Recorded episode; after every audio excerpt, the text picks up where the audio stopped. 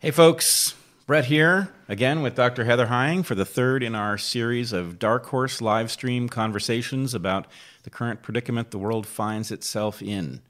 We are going to start with some announcements, some structure about how we are going to move forward with this live stream and correct some of the problems we ran into in the previous two. Heather, would you like to say how... Sure. So I think what we're going to do now that we've enabled Super Chat is do two consecutive live streams. So we will take 45 minutes or an hour here and talk about some of the topics that we have been wanting to talk about and not take any Super Chat questions, but our son and tech support Zachary is busy logging them right now. We'll take maybe a 2 5-minute break or so, and then immediately launch into a second live stream of, again, about 45 minutes or an hour, in which we answer the Super Chat questions. We may not do all of them. We're going to reserve the right to edit. We're looking for nothing pre-modern, nothing post-modern, only modern questions that actually are interested, seem to be interested in furthering the knowledge and compassion that we are trying to bring to this topic. And I don't know if there's anything else to say about that right now. To be clear, you can lodge your Super Chat questions during this stream. We will look over them in the break, and then we will return to those questions in the next one. At the point that we move to break, you will have a link that you can click that takes you to the next stream. The link will be in the description. I don't think the one that you will see on screen is clickable, but if you scroll down, you'll find it. Yeah, and just I guess one more thing is that we're going to try to do this on Tuesdays and Fridays for a while, at least while we're all in some kind of lockdown together.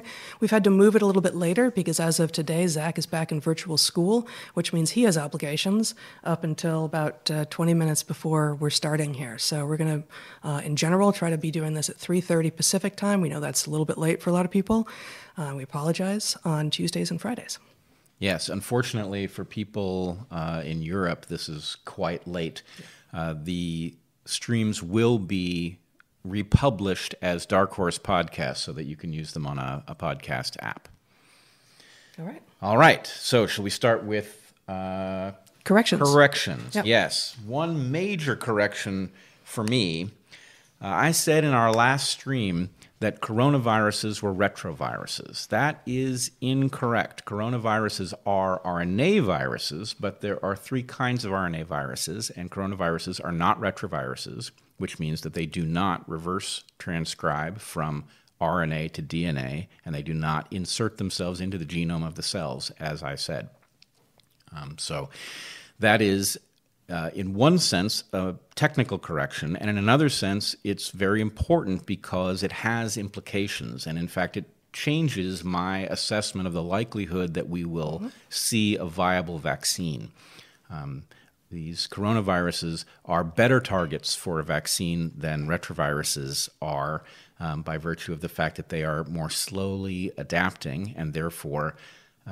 the targets of a vaccine, that is to say the antigens that the virus produces, are a much more slowly moving target. So I would say my estimation of the chances of us having a vaccine in short order have improved substantially as a result of the fact that this is not a retrovirus that we're dealing with. I still think the medical situation is very serious. I did want to say, though, I saw at least a couple of comments where people had suggested that I was portraying the viral situation as extremely dire, and that effectively I was leading people... The viral situation or the vaccine situation? The viral situation as extremely dire and suggesting that maybe we were all doomed, which is not at all my perspective. Even if we were to do nothing about this virus, the huge fraction of people who seem to get the disease and be asymptomatic suggests that there's a way for selection to fix this problem without our intervention. The problem with that solution is that it involves a tremendous amount of needless suffering and death, and a tremendous amount of tragedy for individuals who would lose people that they cared deeply about. So we have to avoid that outcome for deeply human reasons, but we do not have to avoid that outcome in order for humanity to survive this. As the virus currently functions, it creates a lot of devastation, but it leaves a lot of people uninjured, and so that's quite positive. I am, however, quite frightened of the consequences of this crisis for society. And so we will get back to the societal implications later. But to the extent that people read me as very concerned, I am concerned about the virus. I'd like us to avoid as much tragedy as possible, but I'm much more concerned about what this reveals about the fragility of our system. All right, let's see. Oh, other corrections, more minor. I had wondered during the last podcast whether people actually eat pangolin. Turns out they do eat pangolin, but it is also the case that pangolin is being used as a medicinal, that the scales are understood to have medicinal properties, especially in Chinese medicine. And so pangolin shows up in these wet markets for both of those reasons. And let's see. The final correction you were going to talk about was whether or not SARS-CoV-2 was found in dogs. Ah, right. Yep. So I had said that very little by way of viruses is transmitted to dogs and by dogs to people, and that remains true, although I did see a report where 2 dogs had been diagnosed with COVID-19. Now, there's also a lot of debate about the quality of the testing, and in the case of one of these dogs, the animal was categorized as having died of COVID-19, but the animal was something like 17 years old, which is a really long run for a dog. So in any case, it is not highly transmissible to dogs, and there are no known cases in which a human has picked it up from a dog, as far as I know. But it is possible. And that doesn't put the lie to the idea that humans in prehistory may have been selecting against dogs that did transmit diseases, because, again, this virus-human interaction is brand new. We have no history with this. So even to the extent that prehistorical humans were really good at getting rid of dogs who showed sign of diseases that could be transmitted to humans, the fact that this relationship between SARS-CoV-2 and humans is brand new suggests no history. Yeah, no history. So there are 2 questions. One, are our dogs unlikely to carry things that we would catch because our prehistoric ancestors did a good job of eliminating dogs that carried things that we caught? And then there's a question about whether they may have selected for something in dogs that has special immunity to things, in which case it might have some implication for COVID-19. But we don't know. This is all evolutionary speculation. That's right. Watch us. Wave our arms. So with regard to corrections that I want to make, this could be the subject of a conversation that lasts hours in and of itself, but getting back to this question of bush meat and exotic meat and what it is, who tends to eat these things and what the risks are to the rest of the world when people do eat these things. I initially categorized the types of situations in which these things are eaten into 2, and although Bret tried to add the 3rd category, which is far more important in the current conversation, it wasn't one that I paid any attention to. So let me just walk it back a little bit and say, I understand bushmeat to be meat of wild animals that is hunted in the place where both the animals and the people hunting them are from. And I think of exotic, and generally bushmeat is a term reserved for tropical places, for the developing world rather than the developed world. But just like peccaries being hunted by the Waorani in the Amazon has thousands of years of history, and so those peccaries are unlikely to cause much harm to the Waorani who eat them. North Americans hunting deer, most North Americans now hunting deer don't have thousands of years of hunting deer, but certainly there is a thousands of years history of Americans hunting deer in North and even South America, and so that is also unlikely to cause any long-term harm to anything but the deer being eaten, obviously. So I think of all of that as bushmeat, and there is a long evolutionary history of hunting meat that is wild, and I don't think that anyone really is making the argument that people should not be allowed to hunt wild animals anywhere ever again. Okay, so that's one category, and it is fairly common, generally honorable and fine, right? The second category, which I mentioned in our last live stream, is what I think of as exotic meat, where people are creating demand in the system for the meat, the flesh of wild animals from places that they aren't and may never even have been. And so the rich Londoners in fancy restaurants ordering up whatever it is from, for instance, Africa, is an example of this. And there's just no justification for this whatsoever, but it is a tiny, tiny piece of the global market for exotic and bushmeat. There's no excuse for it, and we shouldn't tolerate it. But the far larger issue is, and the far larger market is for either meat of wild animals or the parts of wild animals, like pangolin scales, for instance, or tiger penis, right? In places where those animals are local, and then encouraged because of culinary, cultural reasons, and humans don't have as long a history, as extensive a history eating or using these things, and they are much more likely to bring out zoonotic diseases like the virus we're now dealing with. I don't know if you want to add anything. I've got a few more things to add here. I would say, again, the gold standard for errors in this regard is the eating of chimpanzee, which, as far as we know, was people who lived nearby to where chimpanzees are native. But chimpanzee is not on anybody's ancestral menu. It was being hunted because it could be hunted and because it could be sold. And the price that humanity paid for HIV jumping the gap from chimpanzees into humans was absolutely immense. So we have to prevent that, irrespective of what category it falls into. It's just too dangerous to contemplate, and it's not the only reason, obviously, as you said before, not to eat chimpanzee, but right. It is sufficient unto itself for us to stamp out all that kind of behavior, which does mean that the people who find themselves hunting these animals and selling them have to have viable economic alternatives. That's right. So, Zach, can you pull up the Yang et al. 2020 paper? If it's easy, great. If not, it's not a big deal. Yep. Yang et al., it's near the top of the second page of notes that I gave you. In that third category of meats that get eaten and are often end up being dangerous, but often also provide much of the protein,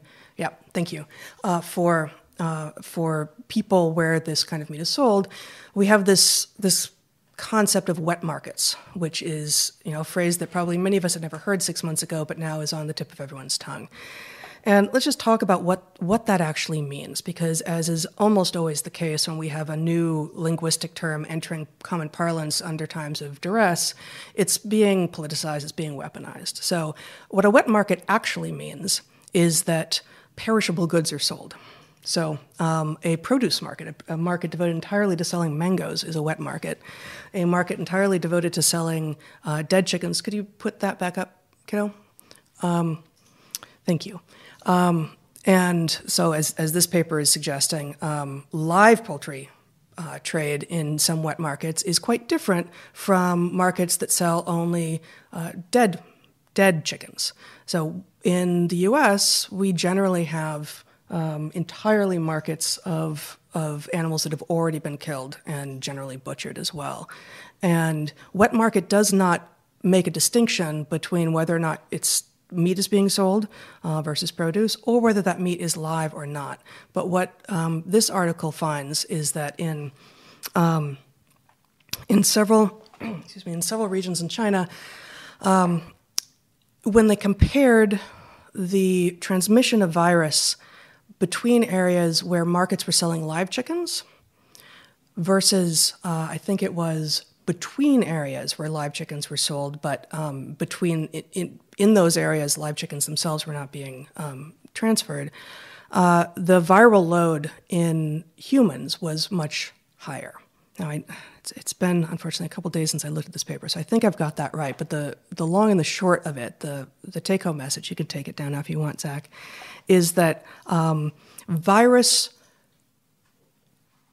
is transported far faster in markets and between markets where live animals are being sold than where dead markets are being sold.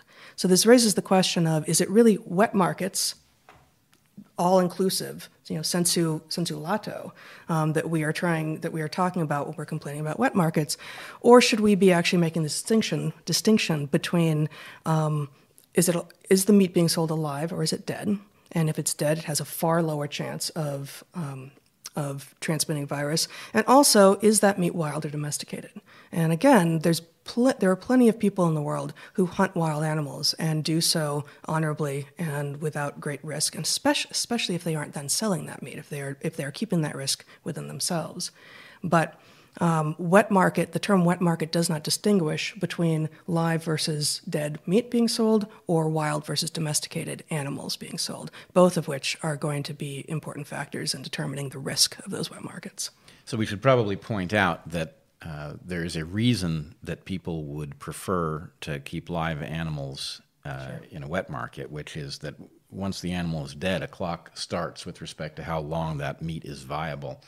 And so anyway, keeping animals alive is a way to preserve the meat. And so what we have is a trade-off. And again, I would say if we are to make requirements about what can and can't be sold, we have to give people a viable means to do what they're doing. If they're in a place where refrigerating meat would be impractical or freezing it would be impractical, then keeping the animals live is, it's part of the supply chain for the meat. And so anyway, we have to provide viable alternatives to the extent that one of these mechanisms is putting humanity in danger, which it is. Yeah. This reminds me actually of one of the last times we were at the animal market in Cuenca in the Andes in Ecuador, and they were selling guinea pigs. And I asked the guy, what are you selling this for? Is this food or pet? He said, as you like, whatever you want to do with it, comida or mascota, either way. Yep. So anyway, we should also, before we leave that topic, we should probably just say the precautionary principle is a very contentious matter. Clearly, what we have here is a circumstance where some version of the precautionary principle has to rule. There are behaviors that go back thousands of years, and we have no reason to think that they are dangerous. And then we have other behaviors which have just been invented or have only recently become possible, like hunting chimpanzee, or hunting chimpanzee for sale at a market. And we should treat those with much greater care. Good. I know historically that you've really enjoyed talking about bats, so let's do it. Bats. Yep. So I wanted to talk a little bit about why bats are showing up in this story and why they showed up in the SARS story. And there are really two components here. I've seen a lot of ink spilled over this question. None of it, I thought, to good effect yet. And so there are two components. If you're asking yourself, why is it that bats are transmitting disease to humans?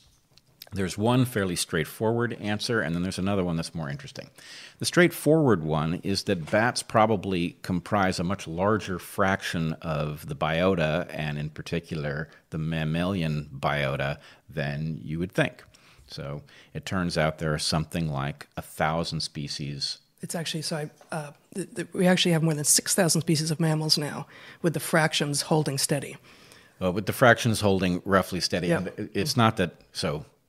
When I was in graduate school, I studied bats, and bats were a quarter of all mammals. There were thought to be 4,000 species of mammals. The fact that there are now thought to be something like 6,000 is not a result of a lot more mammals having been discovered. It's a result of a lot more fine gradations having been named, whether that's durable or not. But nonetheless, bats comprise something close to a fifth to a quarter of all mammal species. And so when we talk about bats, we often think about, things that we sort of vaguely see flying around, and we think that there are only a few species, in which case it would be truly remarkable how many viruses were being passed by them. But when you know that there are 1,000 species of them out there doing all of these different things, it is less surprising. I think just to back up a little bit, why would we expect mammals to be the source of these zoonotic diseases? Because we are mammals, and therefore we expect the transfers to be easiest between more closely related species. So It's been proposed, for instance, that that SARS-CoV-2 came from a bat, yes, but then its intermediate host was a snake, in fact, an elapid, like a relative of a cobra or a sea crate. And that's probably not the case, as it turns out, but that would be more surprising a bit than if, for instance, it had an intermediate host in a pangolin, because snakes are so much more distantly related to us than our mammals. So why mammals? Why are so many species of rodents implicated in in transferring diseases? Well, half of all mammals are rodents. A quarter-ish of all mammals are bats. So we've got, why mammals? Because we're most closely related to mammals because we are mammals. And then why are rodents and bats always the ones who are being implicated? Well, together they make up 3/4 of all mammals. So this question about phylogenetic proximity is clearly important. The mechanisms for viruses that transmit within a species to jump to another species are more likely to be present if that species is closely related. But there are obviously a large number of cases of things like bird flu, right? That's a pretty big phylogenetic gap, yet we see viruses having jumped it.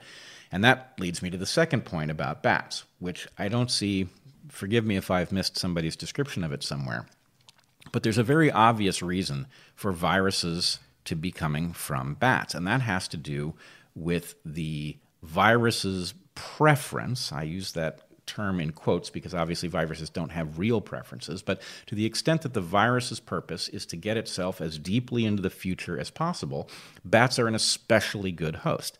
Why? Because they fly. Same reason that birds are an especially good host, because they fly.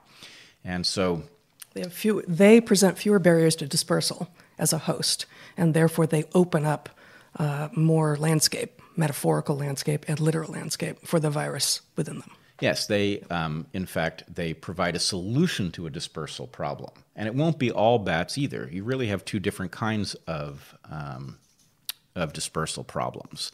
So, actually, Zach, could you put up the picture first of me on the forest floor? Do you have that one? It's up. Yeah, okay. So here's a picture of me a couple months ago, yep, actually before we had ever heard of COVID-19, on the floor of the Amazon taking a picture of one of the species that I studied when I was in graduate school. Heather and I were in the Amazon, and I managed to find a few of these guys. Can you now put up the picture of the bats? No. There we go. So here we have some tent-making bats. These are... Just to be clear, this is the picture that Bret was taking when I was taking the picture of Bret. Yep. Yep. There you go. So that's a little bit meta. But anyway, these bats are New World frugivores, and they are roosting in what's called a tent, which is a leaf that they have modified into a structure that protects them from being seen and protects them from rain. So these guys have the potential to disperse a virus from one place to another. In other words, a river wouldn't be any obstacle to these animals moving from one part of the forest to the other, but they aren't very good as hosts because you see a small number of them roosting together here, whereas there are many species of bats that roost by the thousands and sometimes the hundreds of thousands in these very large caves. So such an animal would be an ideal host because to the extent that it became infected, the virus could spread within this very large colony, and then all of the individuals in that colony would be capable of spreading it across the landscape. Such an animal meaning not these guys. Right. So it isn't going to be all bats, but there are going to be certain bats, certain ecological parameters, which make bats a particularly good host from the point of view of doing the virus's bidding, which is what the virus is interested in, right? The virus wants to get into the future, and one way to get into the future is to hitch a ride with a creature that can cross boundaries, like, for example, in Indonesia, any animal that is restricted by water isn't going to be able to get from one island to the next. A bat is going to often be undaunted by the water, and many of species will regularly transit between islands, so it makes a good host from the point of view of the virus leaping from one place to another. So we always have to think in this evolutionary form, and one way to say it is to the extent that the virus is trying to get into the future, it hooks its wagon to the star of some creature that is capable of crossing these boundaries. Therefore, which viruses is it that we see in the present? They're the ones that have done so well in the past. What were the characteristics that allowed them to do well in the past? Well, the fact that they are transmitted between bats and other bats, and from bats to intermediate hosts like maybe a pangolin, then they would be potentially successful. So we shouldn't be too surprised. And in fact, this is a general property that isn't even really about viruses. If you think about the flavor of the spicy flavor of capsaicin, the sensation of hotness in food. In chili peppers in particular. That is a molecule, a secondary compound, that has been loaded into those chili peppers, and it appears that it was loaded in to dissuade mammals from eating the chili peppers. Why? Because the chili pepper plant gets into the future better if the seeds are carried off by a bird. Why should the chili pepper plant prefer a bird over something like a monkey? Well, because the bird flies and therefore will take the seeds farther. So a preference for a flying vector is seen in many different contexts, and it shouldn't surprise us when it shows up in bats. So let me just finish off the prediction for the story you just told, which is a true story about capsaicin and hot peppers and mammals all having an aversion, except for humans, many of which have developed a predilection for the spiciness in hot peppers. Birds cannot taste it. The capsaicin is still in the peppers when birds eat it, but birds have no reaction the same way that mammals do to the capsaicin in hot peppers. Yep, that's correct. I should have said that. All right, so I think is that bats? That's all you got. That's all you have for bats. That's all, really? Well, did you want to actually? I thought you might want to say something about the three clades that you think maybe not, but you say a similar strain of coronavirus is likely in the rhinolophids, the Hipposideridae. Yeah, I misspelled that. And maybe something similar in Myotis. Maybe this is too much in the weeds, but no, not really. All I would say is I'm not an expert on the kinds of bats that have been implicated here. They are old world insectivores. They are potentially good hosts for a virus because many of the species in these couple of clades do roost in large cave settings where the virus would have a better chance of spreading one animal to the next. It is interesting that we have seen analogs of this virus in two closely related families, the Hipposideridae and the Rhinolophidae, and that now a distant family has shown a similar virus. This is a species of Myotis, and Myotis is found all over the world. These actually... If you know bats in North America, it's almost certainly, at least in this family, it's a Vespertilionidae, right? Vespertilionidae, especially if you live up in the northern reaches, it's the only family that gets to you. But in any case, one of the things that happens in these large cave roosts is that frequently many species are roosting together. And so you can imagine a virus that had the special characteristic of being able to hop from one species to the next and found itself in a roost of bats that may be 95% rhinolophids but has a few Myotis here or there, would have an advantage. Now, this does point to one opportunity here, which is to the extent that the virus is good at jumping from one species to the next, it is not a specialist, and therefore, from the perspective of coming up with a vaccine or something, that's actually a hopeful sign, because what it means is that the mechanisms of adhesion, the antigens on the surface of infected cells, for example, are going to be generalist in nature, and that generalism means that they are probably a bigger target for us to hit with a vaccine. Yeah. So a couple of reasons today that we are thinking, well, maybe a vaccine, we still should not be banking on it. It should not be the one and only strategy, but maybe it is more likely than we at least were thinking a week or two ago. Yep. Good. Okay, do you want to launch into conspiracy hypotheses, which is the term that you invoked last time, and I said there's no way this is going to catch on. Everyone calls them conspiracy theories, but let's go ahead and try to call them conspiracy hypotheses. Maybe a few words first about why you would rather call them conspiracy hypotheses rather than conspiracy theories. Sure. So you would imagine that Darwinists would be particularly sensitive about this issue because sometimes we have to field these accusations that evolution is only a theory, when in fact when we say that evolution is a theory, we mean something very strong by it, which is to say that it is a well-tested idea. It's not to say it couldn't be displaced by something else, but as far as we know, evolution is the explanation for all living creatures because it is the only explanation that has withstood test.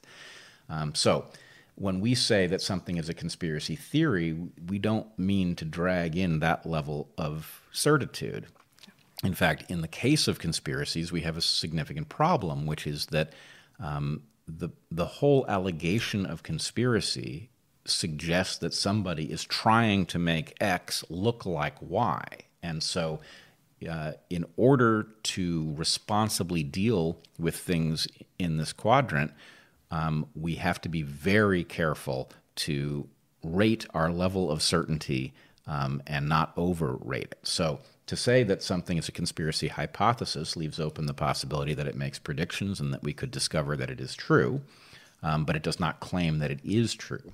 And I guess the one risk of using this phrase conspiracy hypothesis is that it is very common for people to misunderstand when you say, I've got a hypothesis, or here's a hypothesis, that what you are in fact saying is, I think this is true, or I want this to be true. And sometimes when you say, I have a hypothesis, you are saying, I think this is true, but that's not always the case. Whenever you are confronted with an open question, why is X, you are expected to come up with as many possible hypotheses as could possibly explain X and then discern between them. And so all of those hypotheses are unlikely to reside in your mind as equally likely to be true, although it is what we aim for when we are doing science. So saying, we're going to talk about some conspiracy hypotheses does not mean that we think any of them necessarily are true, and certainly some of them we absolutely don't. But the term, as you've already said, conspiracy hypothesis, reduces the likelihood in the head of the person speaking that it is a certainty. Mm-hmm. Yeah. All right, so. How should we address the question of conspiracy hypotheses? Well, it's one of the things that's happened. Sorry. One of the categories of conspiracy hypotheses has mostly disappeared, which is even until a couple weeks ago, maybe even a week ago, people were still saying, this isn't real. It's a hoax. Have you even met anyone who's had it? Right? And mostly this one has disappeared. I haven't seen this too much. There's still people claiming different levels of hoaxiness, but the idea that the entire thing is a fabrication and that SARS-CoV-2 doesn't exist and that no one has ever gotten sick from or died from COVID-19, I have not seen that popping up in the last week or two. So originally when we were talking about distinguishing between conspiracy hypotheses, one of the things that we were talking about was conspiracy hypotheses, conspiracy theories in common parlance, almost always have the tinfoil hat implication because so many of them are crackpot, right? And the idea that this was a hoax and from pretty much the beginning was kind of crackpot. But there are a lot of other ideas that don't fit the mainstream narrative, right? The institutionally, what's the acronym your brother has? Which one? GIN. The GIN. Yeah, which stands for Gated Institutional Narrative, yep. Yes. So the gated institutional narrative is one thing. We know it's not been true in some regards. So anything that goes against the GIN, the Gated Institutional Narrative, might be considered a conspiracy hypothesis. Are some of them going to be true? Of course, yes. Yes, the GIN, in fact, uses the 100%. Idea of conspiracy theory to dismiss viable ideas, right? So it calls them a conspiracy theory, which automatically tinges them with this sort of unhinged, wild-eyed connotation, right? Which is exactly how the game is played. I think we don't need to talk about any of the idea that this doesn't exist, that it's not real, right? That we're not experiencing an actual global pandemic, or that the social response is to nothing. But beyond that.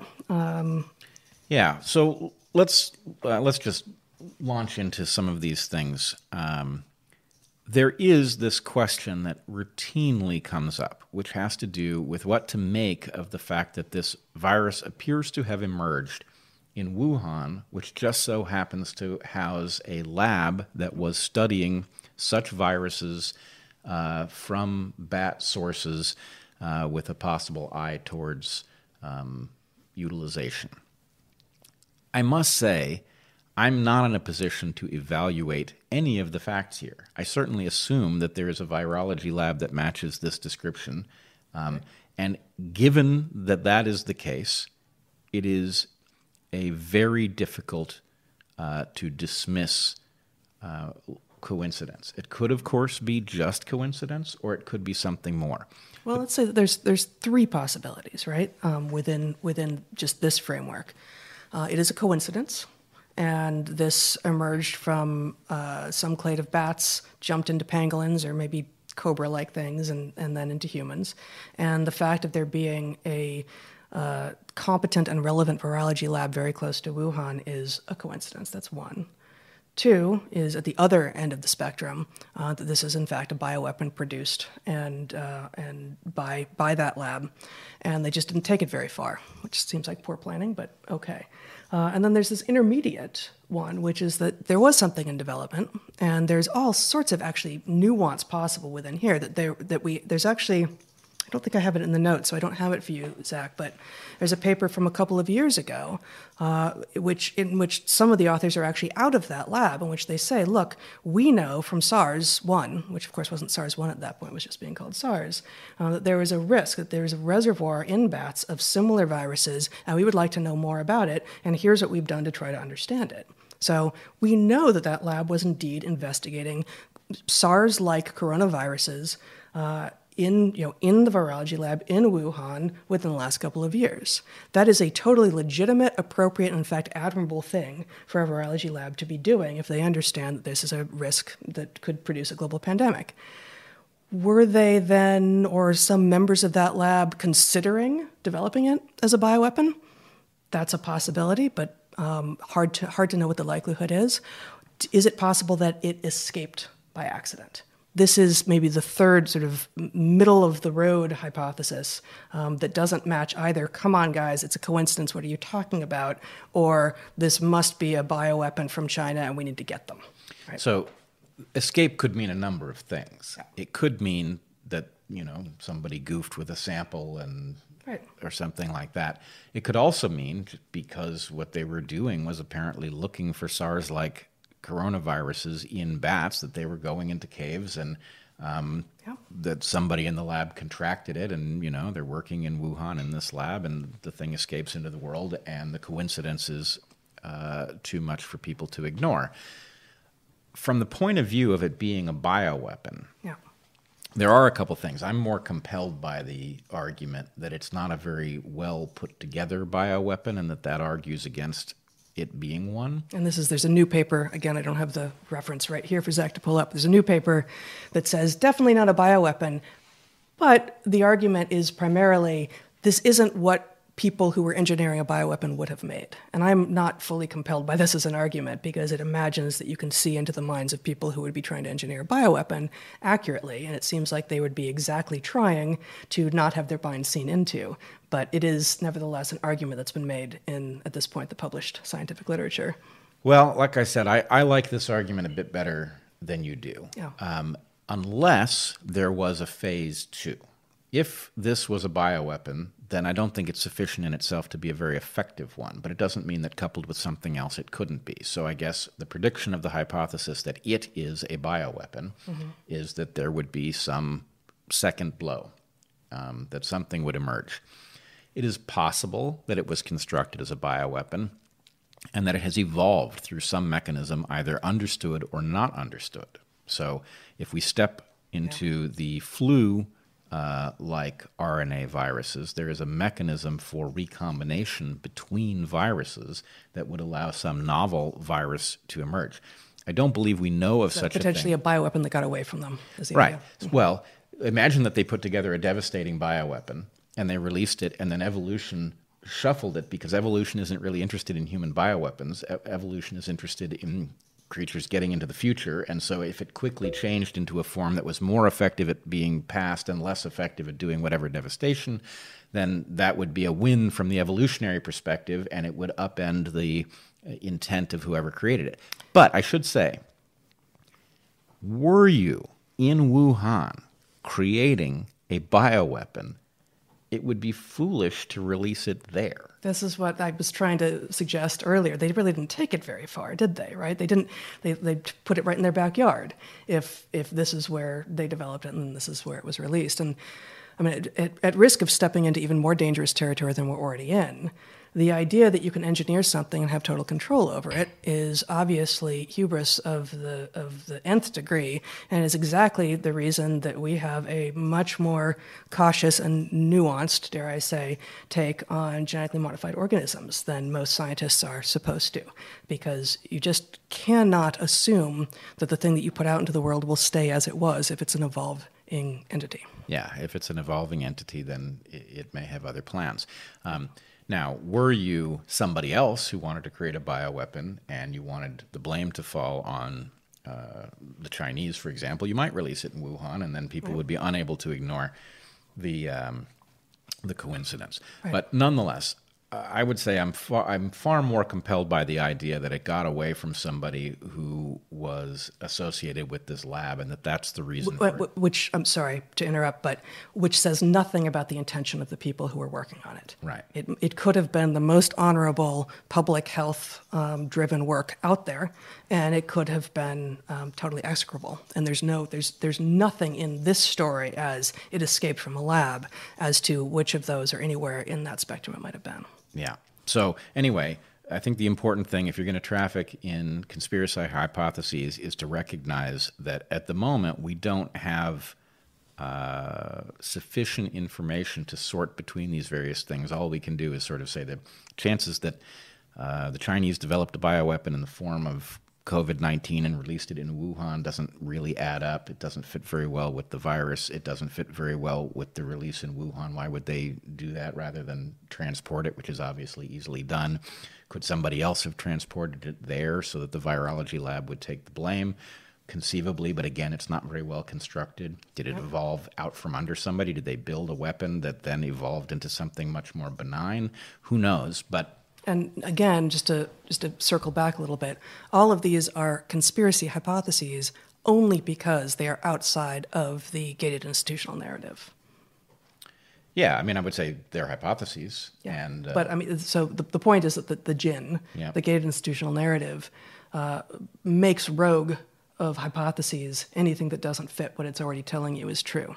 And so this is, you know, we're trying to be thorough, recognizing that there is so much information we don't have, that information that we do have is changing regularly, and we don't know if the new or the old is actually true. But we are trying to sort of weave this line through all of the information. And almost none of the things that we've talked about here are part of what we are being told by our government or public health leaders. And this is really... there's several things contributing to the problems with what we are being told. One, the data is truly crappy, right? We don't have good data because the testing isn't high quality, it isn't widely distributed, and that's resulting in an extremely noisy data set that may be more misleading than it is informative. Having nothing to do with human failures, though, also given how high a rate of asymptomatic carriers there seem to be, absent worldwide testing of everyone yesterday, the data will inherently be bad no matter how good any particular government had been about developing and disseminating tests. Yeah. So the data is crappy. The political apparatus has gone into high gear making use of the crisis. And this is something that should worry us tremendously. Yes. So among other things, we have seen a continuation, I believe it has not passed, but we've seen an attempt to broaden the appalling provisions of the NDA 2012 for indefinite detention. Now, when NDA 2012 passed, the indefinite detention was specifically with reference to a worldwide war on terrorism. And in this case, what we've seen is a legislative attempt to broaden it to any crisis. So, or it might have been. We should look this up, and we should come back to this on the next live stream. It might have been extending it specifically to a public health crisis, and I thought it was explicitly extending it to judicial branch, maybe, or maybe that wasn't part of it. We should get back to this. We should figure it out. Yeah. But nonetheless, there does seem to be a number of different fronts in which the chaos that this is creating has opened a door for some agenda that clearly existed beforehand to move forward while we're all occupied thinking about viruses. All right. So that's a very destructive process and independent of the simple fact that the data isn't any good. And then the third, maybe this is actually just an extension of the data not being very good, but I've started to see a lot of analyses about how we are incorrectly categorizing various things like death by COVID-19. And I want to take a little detour here and just sort of lodge an idea in the public consciousness. We hear a lot in other circumstances of people dying of the flu, right? Old people very frequently die of the flu. But dying of the flu isn't really what happened. What we've got is a situation, some of you will know that I worked on telomeres back in graduate school, and telomeres are the ends of chromosomes which have a repetitive sequence that is basically functions like a timer. It is eroded slightly with each cell division. So every time you get damage or you do maintenance, you lose a little bit of this telomere, and eventually your cells can't reproduce, which causes you to have, your organs begin to fail. This is what growing old is about. When you are born, you have effectively a fixed capacity to do repair for a lifetime. When you get damage, you spend some of that capacity. If you do damage to one tissue repetitively, you can die of the failure of that tissue, even if the rest of you is effectively young. When we say people have died of the flu, what they've done is they've gotten old and they've spent most of their capacity for repair, and then the flu has pushed them over the edge. It has pushed some organ beyond a limit, and that has caused their death. But the fact that their death certificate says flu and it doesn't say, old age by flu, right? Those two things multiplied by each other is really what killed the person. And this is exactly why diseases... in the case of COVID-19, it doesn't seem to affect the very young in terms of killing them. But there's a separate reason why diseases tend to affect the very young and the very old most. That those of us in the middle of our lives are less likely to be taken out by pandemics. But it really doesn't mean that you walked away from it just because you recovered. So the fact that old people are pushed over the line and end up dead as a result of these things is a proxy for the fact that it is doing substantial damage, right? It is spending your lifetime capacity to fix some tissue like your lungs.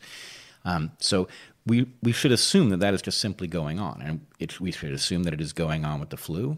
You get the flu, you recover, you have knocked some capacity off of your lifetime total. Nothing is no cost. Right. There's lifetime cost that you're taking a hit every time you get sick. You are taking a hit and you are spending some of your total repair capacity. But in any case, the reason that this comes up is that in the case of COVID-19, there's a temptation to figure out, in the absence of good data, there's a temptation to find all data. And so people who die are being tested where people who haven't died are not so likely to be tested. And that means that we're catching a lot of cases in which somebody was infected, but they may have had other pathologies. I've seen this described in several places now, and it is resulting in, that's not even noisy data, that's systematically biased data, where if you've died, we're much more likely to figure out that you had COVID-19 than if you're still alive. And so it's creating a bias that we have to be aware of.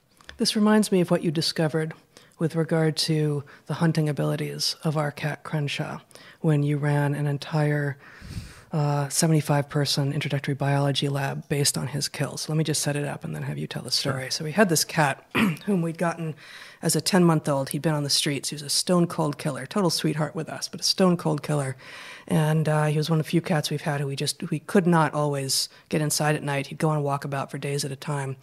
And he'd bring us things. He'd bring us animals, and we discouraged it, but it was very hard to train this cat. And as biologists are wont to do, when the animals came in good shape, we bagged them and put them in our freezer. because that's what we did.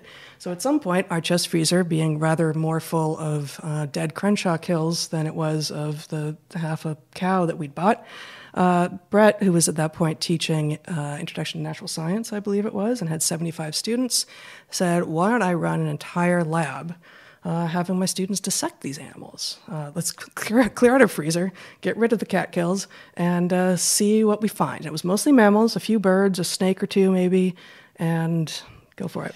So the thing which I still find stunning, but did not think to predict, was that something like 2/3 of the animals that the students dissected had a completely obvious pathology. I remember one in particular was a robin, and its lungs were full of this powder, right? I mean, it's just amazing that the animal was still walking around at the point it was killed. And so presumably some of the ones that didn't have a pathology that an undergraduate could diagnose still had a pathology. It was just, how would you know an animal that had a leukemia? Right. You wouldn't be able to spot it. You had animals with lots of little tumors, like many, many obvious tumors throughout the bodies of many of these animals, right? Yeah. They had very interesting pathologies. But the upshot of this was that this cat was a very good hunter, but that he was clearly ending up with animals who had been compromised by some other force, right? They were made vulnerable by some pathology, and then the cat ends up bringing them home.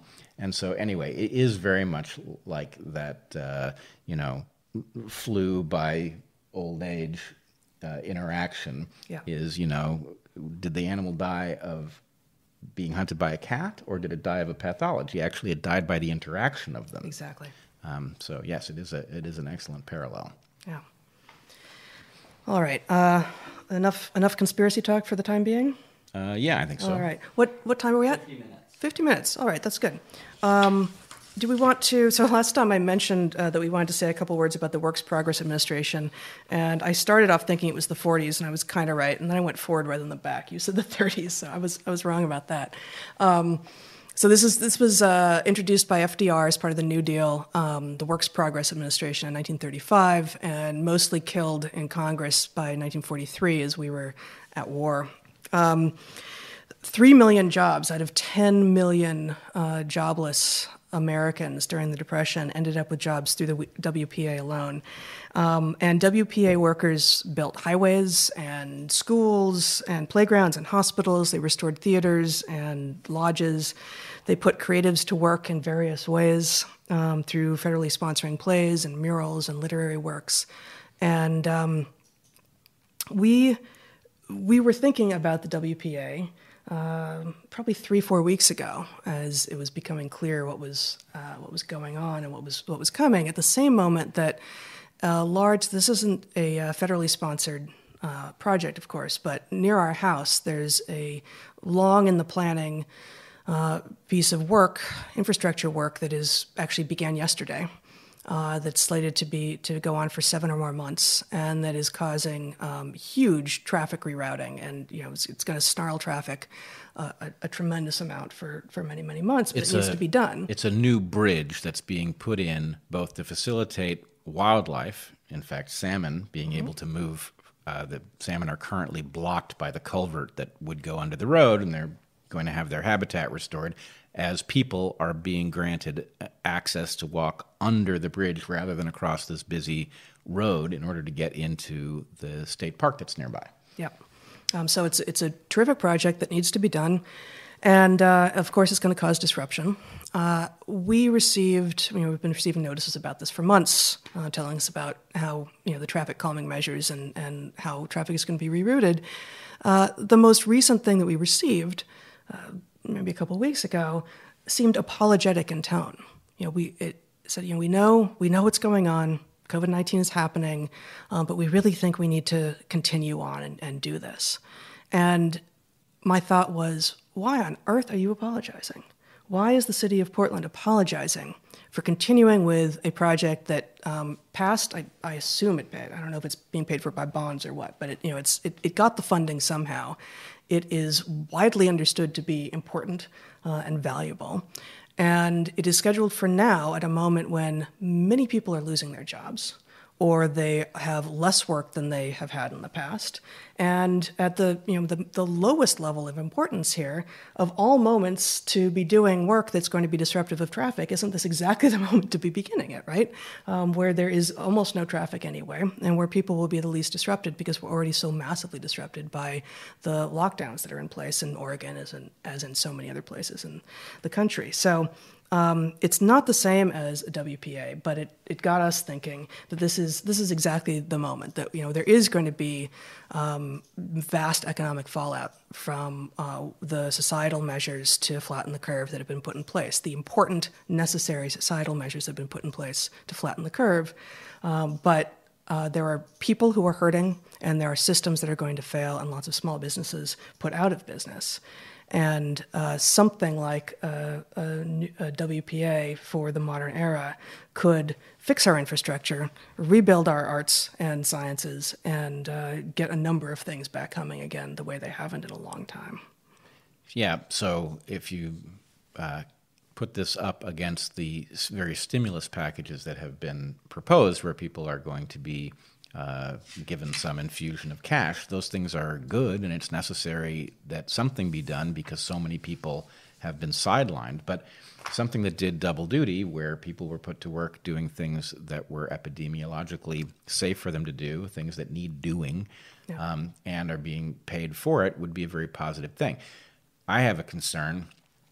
I've seen over my lifetime a paranoia in some political circles about letting the government do anything effective, and that the only interpretation that I can come up with is that there is a desire for people to prevent, there's a desire in some quadrants to prevent functional government so people don't remember that government is important.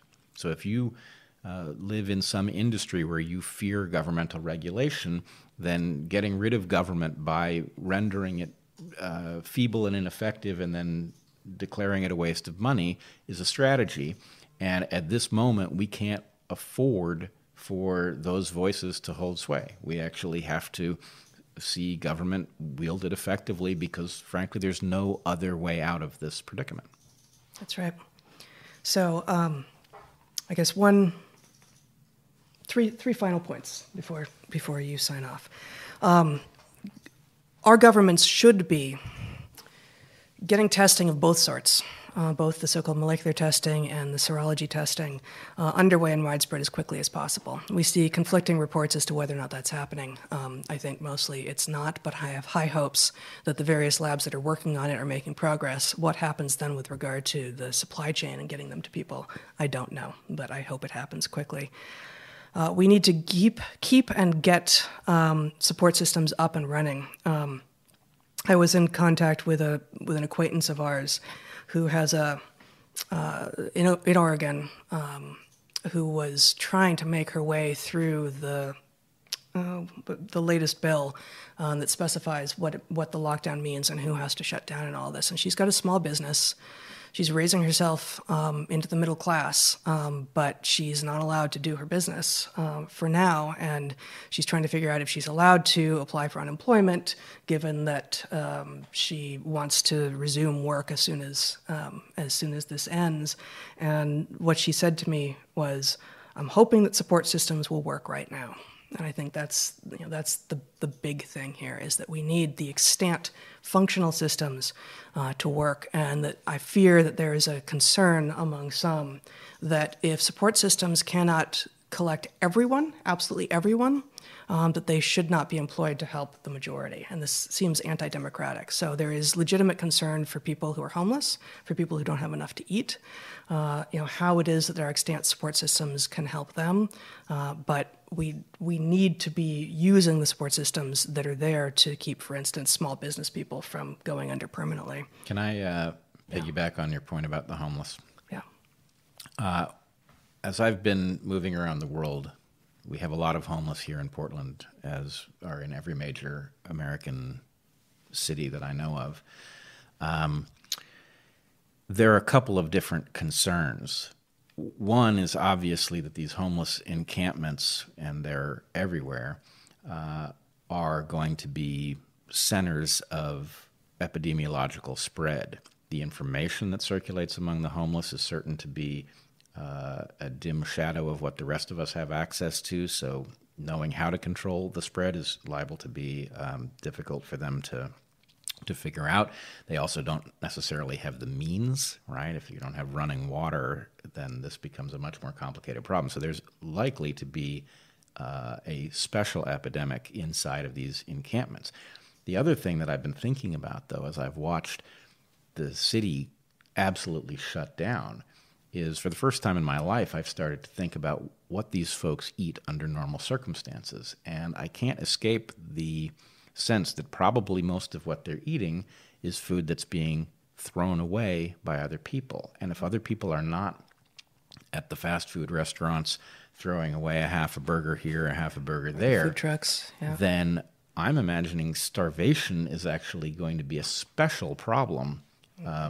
And starting weeks ago, as people were beginning to be shy about going to these establishments that they would usually frequent, did the food supply that these people have been quietly depending on suddenly dry up? And if so, what's taking place? Especially in concert with what we know to be true, which is that food banks are having a hard time staffing. Whether or not there's food, if they can't staff them, they're not there to give out food. Yeah. Yeah. So anyway, it's always a puzzle that deserves more thought than we give it, and in this case, quadruply so. Yeah. So one more point on my list here. Zach, could you pull up the Willamette Week, the March 26th Willamette Week article on the Forest Service? We have governments who are, frankly, confused about what it is that we should be doing here. Shelter in place has become a stand-in for social distancing. Now that's the nature one. We're not talking about chickens anymore. We're talking about the Columbia River Gorge now. It's on the maybe fourth from the bottom. It's on the final page, middle of the page, Willamette Week link. So here in Oregon, the border between the Oregon and Washington is the vast and mighty Columbia River, which is less vast and mighty now that's been dammed in so many places. But it is a gorgeous 85 or so mile stretch of natural landscape that is truly diverse at the ecological level and just extraordinary. And it's the Forest Service, the U.S. Forest Service has closed down every bit of land that it has. And this strikes me. When I saw this, I thought, I didn't even know they had that right. I thought these were public lands, right? I thought these lands belonged to us. So I have two strong objections to this. I thought these lands were public lands. I didn't think that it is not. They're not even closing just trailheads and saying you can't park here because we're doing maintenance on the parking lots and like we're not going to keep the bathrooms open. They're saying you're not allowed to use our trails. But they're even saying you're not allowed to use your trails. You're not allowed to go on the land. Regardless of whether or not we've ever seen that piece of the land. It is, and in part, this was prompted by the fact that the order that came down last week, I guess, in Oregon, closed all the state parks and all the day-use parks. So already, people have almost no place to go to be outside and in nature, which is exactly the thing that people are going to need more and more and more the longer this goes on. I mean, it is patently insane and counterproductive to keep people locked inside where they are going to be more likely to get sick.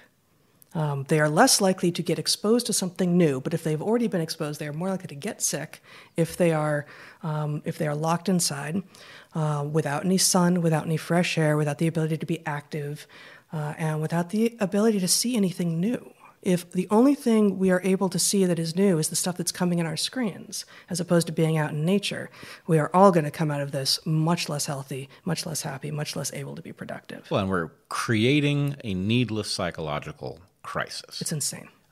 Now, it does strike me as probably motivated by the concerns of a litigious society. Sure. Which is to say, if you leave the state parks open, but you don't staff them because the staff is sheltering in place, then what happens when somebody gets lost?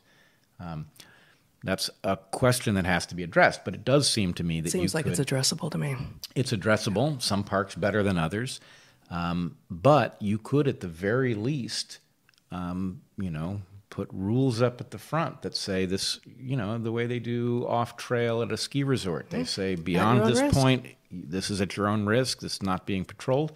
And potentially this could be a haven for people so that anybody who was feeling trapped, as many people are and will continue to be, had somewhere to go. And lots of parks, this is completely manageable, even without a staff available. Yeah, this global fiasco, this combination of the pandemic with the economic fallout that will happen everywhere, does not need added to it the disaster that is everyone in the world emerging weeks or months later, unable to remember what it's like to be outside and human. And instead, it could actually, this could have the opposite effect. Like, if people now have nothing else to do but get out into nature, you could find that a result of this is that more people understand that there is value, that there is virtue, that there is pleasure, that there is fun in doing so. And we have more people actually using our natural lands, which is, on balance, a good thing. Yep. All right. It's an important point. So we are now going to end this live stream and take a few-minute break, and then we will return. You have a link in the description to this one that will take you straight to the next one, and we will answer... Not quite yet, in a second. Oh, we are still working on the link. Okay. So check back in the description of this. If you don't have a link to the Q&A section of this live stream, then it will show up. Be sure to refresh, and that will bring it onto your screen. And we will see you in a few minutes. The Q&A portion of this episode can be found on Bret Weinstein's YouTube channel, linked in the description below.